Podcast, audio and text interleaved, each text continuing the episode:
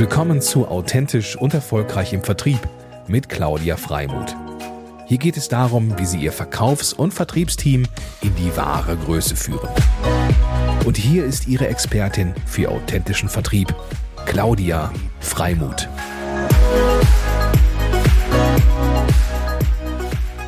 Herzlich willkommen, liebe Lara. Äh, Hallo, liebe Claudia.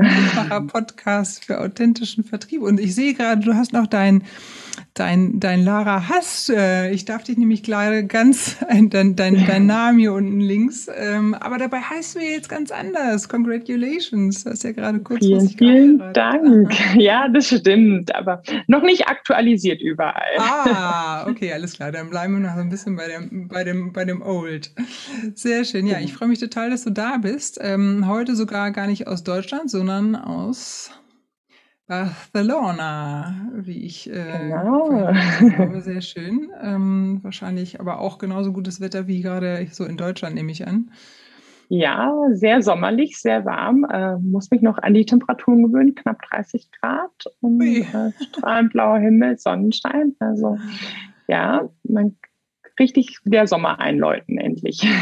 Sehr cool. Ja, und äh, für die Zuhörer und Zuschauer, die die Lara noch nicht kennen, Sie ist ähm, eine ja, bekannte Größe in, in der Touristik, äh, weil sie ähm, Head of Strategy and Operations beim VER, dem Verband Internetreisevertrieb ist und ja, mittlerweile auch schon seit acht Jahren ähm, dort ordentlich dynamisch aktiv und proaktiv ähm, ja uns eigentlich in Bewegung hält mit ganz tollen Events äh, und ganz viel Organisation. Also habe gerade schon gesagt, ich schätze deine Arbeit sehr, liebe Lara, weil ähm, du wirklich, äh, man nimmt dich natürlich ja mehr wahr auf ähm, Veranstaltungen als du uns, weil das sind ja irgendwie mehrere hundert Teilnehmer sind.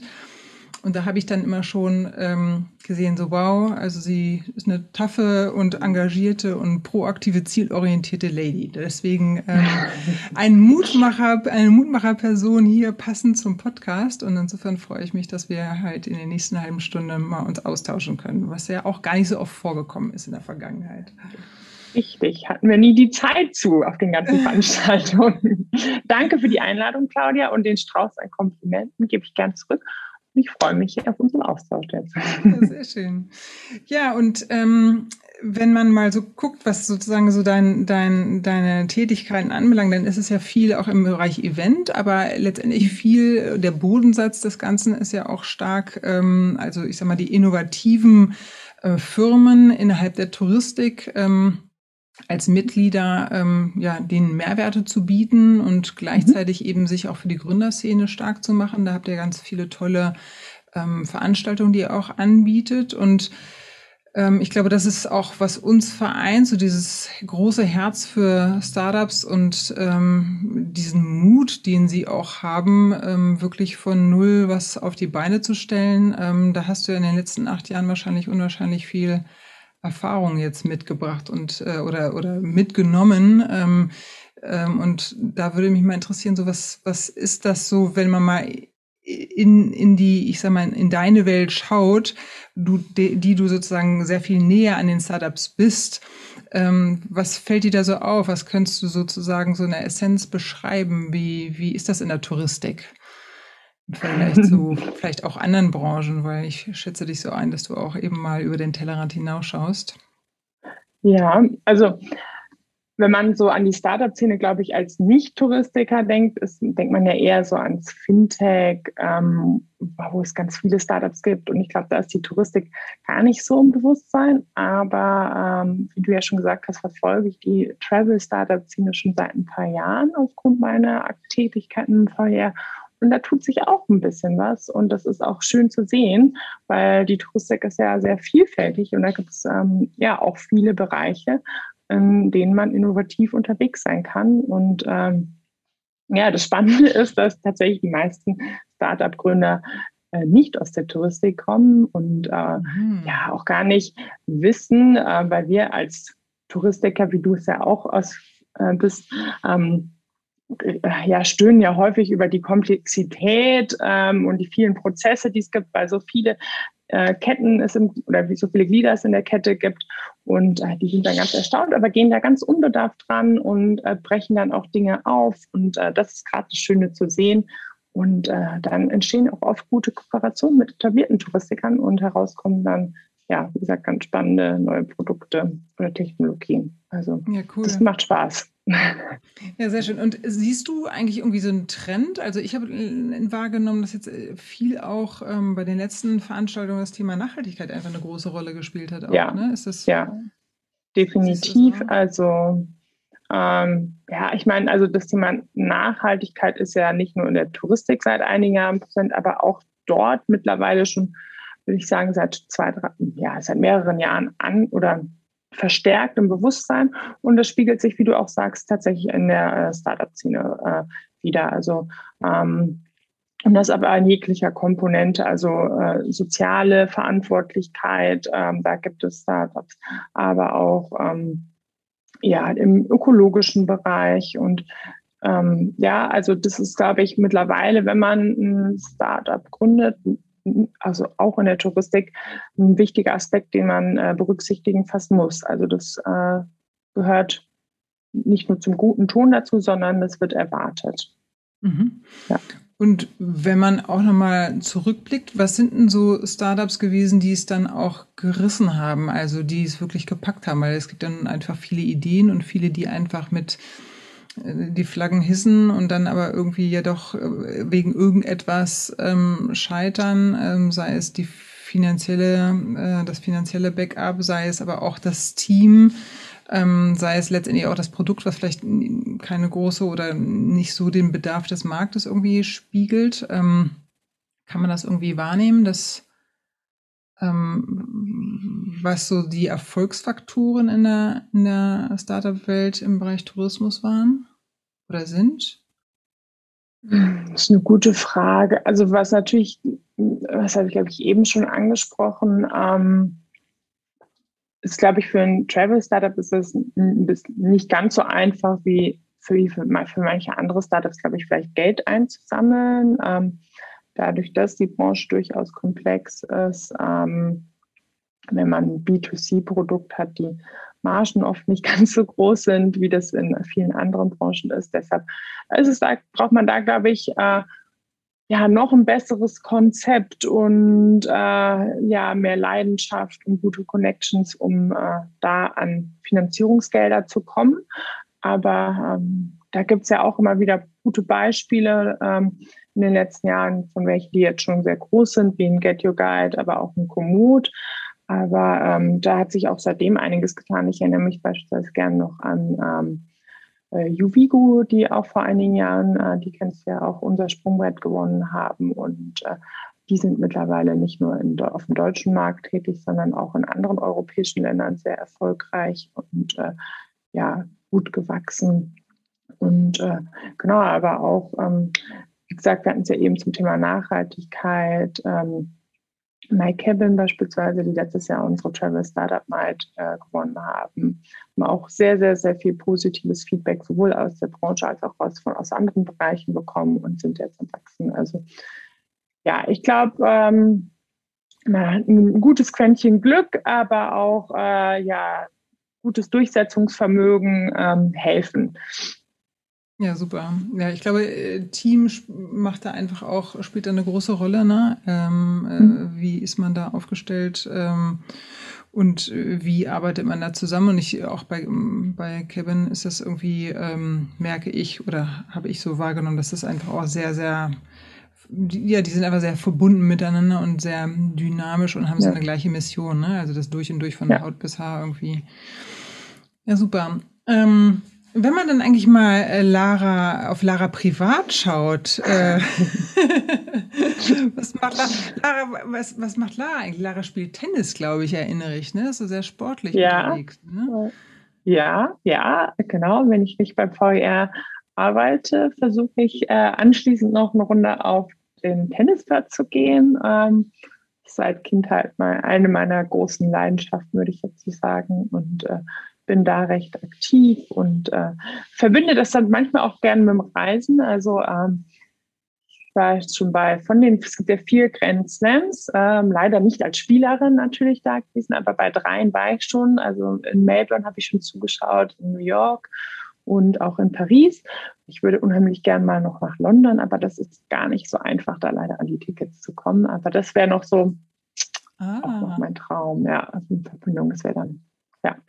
Spannend. Ist dann Tennis tatsächlich so von Kind auf deine, deine Leidenschaft? Ja, genau. Meine Eltern spielen, äh, haben auch lange oder spielen auch noch Tennis und ich war dann immer mit im Sandkasten am Anfang und dann irgendwann wurden Bälle zum Spielen gegeben und äh, so kam das ja. Also ich habe auch jede Menge andere Sportarten noch gemacht, aber so das Tennis und das Skifahren sind so die, die äh, geblieben sind. Ich habe zwar jetzt auch noch mal mit Klettersteig gehen, ähm, dadurch, dass ich ja in München lebe, angefangen. Aber ja, wie gesagt, ähm, bin da auch mannschaftsmäßig aktiv und äh, das ist ja auch immer ein Vereinsleben gehört dazu und so kann man auch gute Kontakte knüpfen. Ich mag das ganz gern.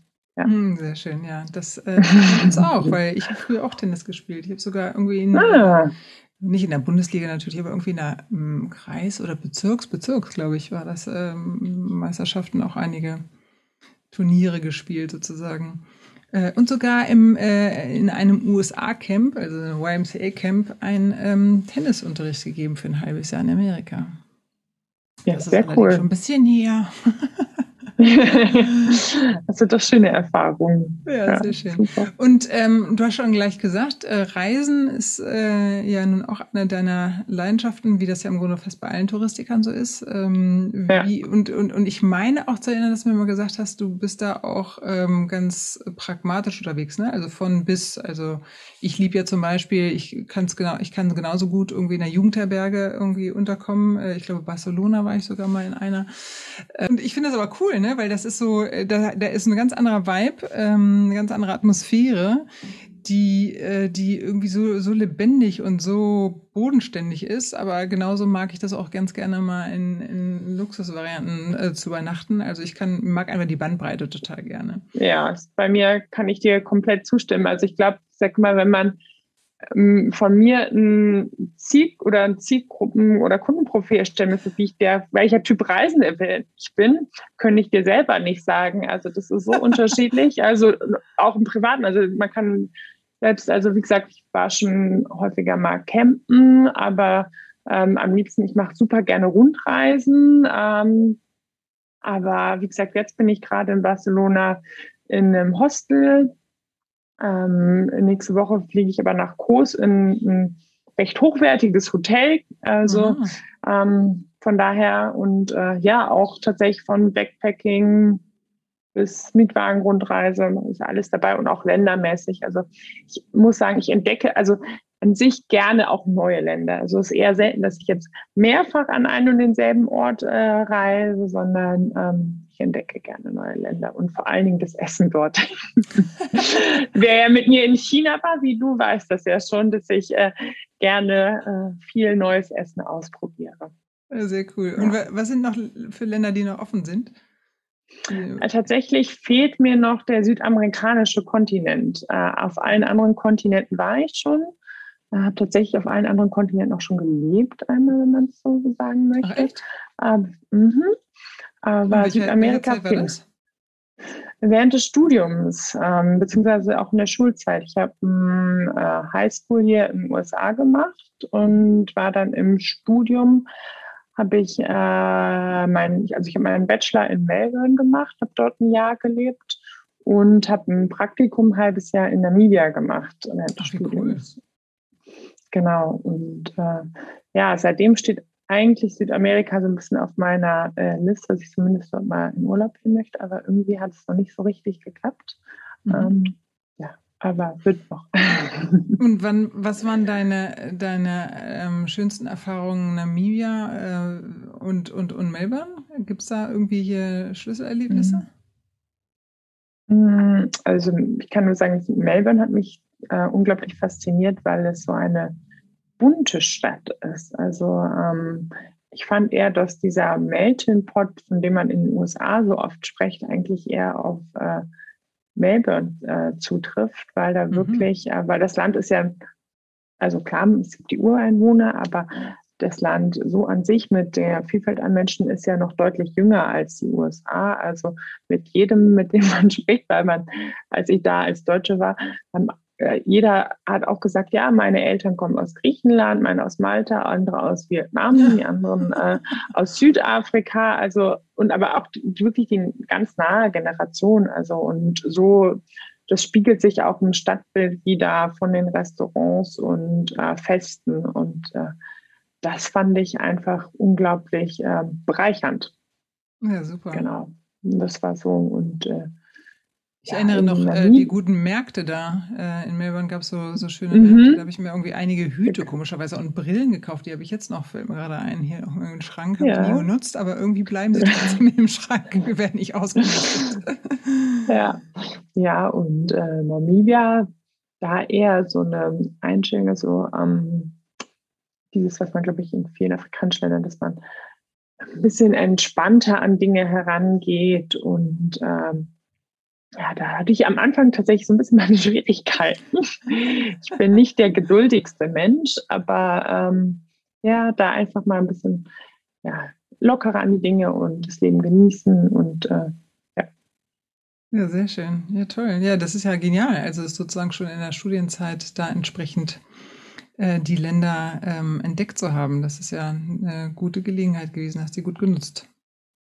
Ja, ich glaube, das äh, erweitert immer sehr den Horizont und man lernt auch sich selber besser kennen, glaube ich. Also wenn man mal aus mhm. seiner Komfortzone herausgeht, ähm, mit, äh, ja, glaube ich, gerade woanders auch lebt, dann in anderen Kulturen und damit umzugehen lernen muss. Ja. Mhm für mich war es sehr hilfreich zumindest. Ja, sehr schön. Ja, und jetzt beginnt ja auch ein äh, weiterer neuer Step für dich, ähm, wie mhm. wir ganz frisch ähm, gehört haben oder ich schon lesen durfte, dass du nach acht Jahren den VR ähm, verlässt. Äh, ich habe mir ja schon immer so, muss ich mal sagen, gedacht, Mensch, irgendwie die Lara, die macht so einen guten Job. Ähm, ich glaube, da ist jetzt ja vielleicht auch mal die, der nächste Schritt irgendwie dran. Und schon, ähm, als ich das ausgedacht hatte, dann kam auf einmal die Botschaft, äh, war, war ganz witzig. Ähm, ja, und bleibst du dafür eigentlich in München oder ist das? Ähm ja, ja, ich bleibe in München, ähm, werde aber sicherlich auch innerhalb Deutschlands ein bisschen unterwegs sein. Also ähm, ich bin mir sicher, dass wir uns äh, auf den ein oder anderen Branchenveranstaltungen wiedersehen. Und mhm. äh, ja, und ich heutzutage, glaube ich, ist ja, hat man ja auch gemerkt im Rahmen von Corona, äh, dass man äh, nicht unbedingt ortsgebunden arbeiten muss, und, sondern von, ja, in vielen Jobs zumindest von verschiedenen Standorten und mhm. ja, da, da wo man gebraucht wird. Da wir die Episode ja äh, sozusagen nach deinem offiziellen Anfang und Beginn äh, aussenden werden, dürfen wir jetzt hier auch nochmal verraten, wo du denn gelandet bist? Ja, und zwar bin ich bei der Europe Assistance, äh, genau einer Mutter der oder einer Tochter der Generalversicherung ähm, im Reiseversicherungsbereich als Business Development Manager für die Touristik. Genau. Cool. Und ähm, hast du sozusagen schon, also ist das eine Stelle, die wahrscheinlich, ist die neu oder wird die oder ist die schon besetzt gewesen und du, du füllst sie? Oder genau, ich besetze die nach, genau, ähm, und äh, übernehme dann sozusagen sowohl Neukundenakquise als auch Betreuung der bestehenden Kunden. Genau. Ja, super. Und ähm, Business Development, da gehört ja so ein bisschen dazu, irgendwie weiterzuentwickeln. Ähm, oder genau, genau. Mhm. Ja, es ist eine Mischung aus Betreuung der aktuellen Kunden, aber auch ähm, Entwicklung von neuen Kunden, auch der Märkte. Also man sieht ja auch, die Touristik äh, verändert sich und hat sich jetzt auch in Zeiten von Corona verändert. Ähm, kommen Segmente sind stärker äh, aus der Krise hervorgegangen und äh, genau. Ja, da schauen wir auch als äh, sozusagen EA ganz gespannt, wo sich das entwickelt und genau. Ja, sehr schön. Und da wir ja, ja hier in einem Mutmacher-Podcast für authentischen mhm. Vertrieb sind, äh, mhm. bin ich auch ähm, immer froh, wenn wir ähm, nochmal, ich sag mal, der, der gesamte Rahmen ist ja eben ähm, auch immer schon im Runde im, im Rahmen des Business. Äh, natürlich zählt die Person ähm, auch stark, äh, wo wir sozusagen mal uns austauschen. Aber äh, hast du denn noch sozusagen so eine Geschichte oder eine Empfehlung, ähm, vielleicht aus den Zeiten jetzt auch als äh, Verbandverantwortliche oder Mitverantwortliche für das Thema Vertrieb im Bereich Mitglieder, ähm, was, was du da empfehlen kannst oder auf den Weg bringen möchtest oder teilen möchtest? Ja, ich glaube, ähm, also zum einen, ähm, dass man gerne auch mal bestehende Strukturen hinterfragt und aufbrechen kann. Ähm, das haben wir beispielsweise im VIR gemacht. Wir hatten eine bestehende Mitgliederstruktur und haben dann nach langer Zeit mal gesagt, okay, die äh, Landschaft in der Branche hat sich verändert, äh, da müssen wir was tun. Ähm, haben da unter anderem, um Innovation in unseren Verband auch reinzuholen, ähm, dann ein Startup-Cluster geschaffen. Und das, äh, ja, dieser Aufbruch der bestehenden Strukturen hat äh, in jeglicher Hinsicht sehr gut getan. Also es hat den bestehenden Mitgliedern äh, Zugang zu Innovationen gebracht und den Startups äh, ja, spannende Kontakte geliefert und äh, ja, und ich glaube, was das angeht, auch da vielleicht Verbandsvertrieb äh, ist auch nochmal was anderes. Da ist, glaube ich, äh, kann ich nur sagen, ein bisschen ja, Ausdauer, Geduld, äh, Hartnäckigkeit gefragt und äh, ja, und da, wie gesagt, auch tatsächlich bestehende Strukturen gerne mal aufbrechen und das kann nicht schaden. Das ist so mhm. meine Story. Ja, und das ist im Grunde ja für, für Unternehmen nichts anderes. Ne? Also ich glaube, es ist einfach, äh, es ist wichtig, äh, dass man nicht aus dem Blick verliert, sich immer wieder zu hinterfragen oder einfach neu genau. zu denken und einfach äh, gerade in dieser schnelllebigen Welt wie jetzt, ähm, einfach zu gucken, sind wir da zeitgemäß ne? und sich da ja. wirklich auch kritisch ähm, ja. in den Spiegel schauen, weil oftmals sind wir ja einfach gerne auch in unserem Turnus oder in einer Komfortzone. Das ähm, merke ich selber eben auch, dass ähm, jetzt gerade durch die Pandemie habe ich unwahrscheinlich viel Neues angefasst. Ähm, das mache ich immer schon gerne. Das habe ich auch im Grunde schon davor gemacht, aber es hat nochmal eine ganz andere Brisanz bekommen und ähm, daraus ergeben sich halt unwahrscheinlich viele schöne neue Projekte ähm, und auch Chancen, die dann natürlich irgendwie auch eingebettet werden dürfen, halt in das bestehende Businesskonzept ne, oder Geschäftsmodell. Ja, ja, ist, glaube ich, ganz wirklich wichtig, damit man auch noch, also ob man jetzt ein Produkt, Service hat, wirklich ähm, auch was liefert, was für den Kunden relevant ist. Ne? Also dass man da regelmäßig schaut. Also und auch abseits der gegangenen Pfade. Also, mhm. ja. ja, sehr schön. Abseits der gegangenen Pfade, das finde ich schön. ja, und im ähm, im Zuge der Zeit, die irgendwie mit dir auch sehr schnell vergeht, liebe Lara, ähm, würde ich sagen, ist das. Ist ja so als andersrum. ja, genau. ja. Abseits der gegangenen Pfade. Das finde ich sozusagen schön als, als Bild äh, zum Abschluss. Ich äh, sage an dieser Stelle ganz herzlichen Dank ähm, Danke dir für die Einladung. Es hat mich auch sehr gefreut und es war mir eine Ehre. Und ich hoffe, dass wir uns dann bald mal wieder persönlich sehen auf der einen oder anderen Veranstaltung. Sollte ja auch bald mal wieder möglich sein. Auf jeden Fall. Ich freue mich auf einen weiteren Austausch mit dir, Lara. Danke Lass dir, Claudia. viele Grüße nach Barcelona. Ne? Danke. Tschüss. Ciao.